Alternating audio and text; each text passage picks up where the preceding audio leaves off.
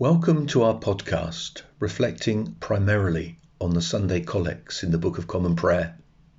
Today we reflect on the collect for the second Sunday after Trinity.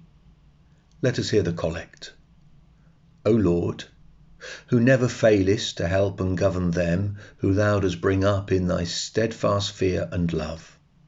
Keep us, we beseech thee, under the protection of thy good providence and make us to have a perpetual fear and love of thy holy name, through Jesus Christ our Lord. Amen. This collect started its life in an early Roman prayer book and was translated by Archbishop Cranmer for the 1549 prayer book. It was revised for the 1662 prayer book, our text, with several clauses being rearranged and expanded. This collect brings us face to face with an apparent contradiction. For as it says of God about us, who thou dost bring up in thy steadfast fear and love, and it prays, make us to have a perpetual fear and love of thy holy name. So there is the fear of God and the love of God. Can we both fear and love God at the same time? The answer is, of course, yes, for there is what can be called a holy or godly fear. This is a reverence of God. This is something that is God given. Listen to the collect. Thou dost bring up in thy steadfast fear. It is a reverence of God that comes when we have been born again by God's grace.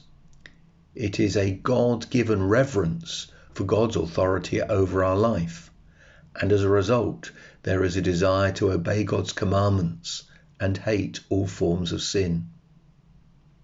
I think this godly fear is well summed up in one of my favourite hymns, Through All the Changing Scenes of Life. In this hymn, Tate and Brady, the hymn writers, have this lovely verse Fear him, ye saints, and you will then have nothing else to fear. Make you his service your delight, your wants shall be his care.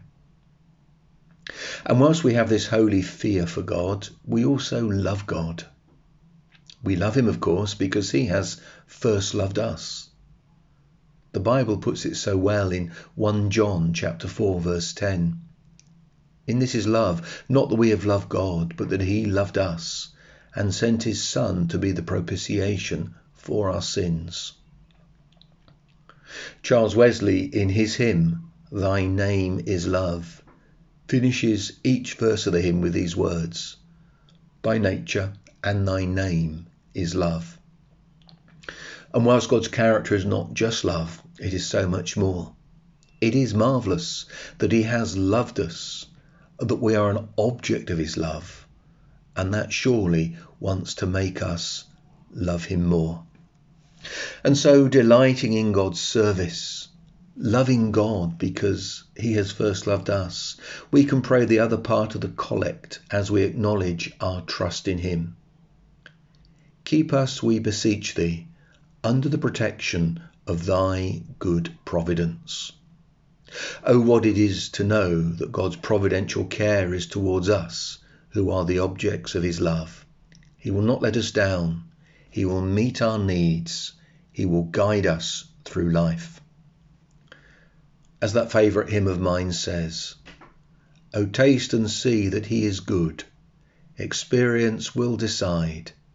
How blessed are they, and only they, who in the Lord confide.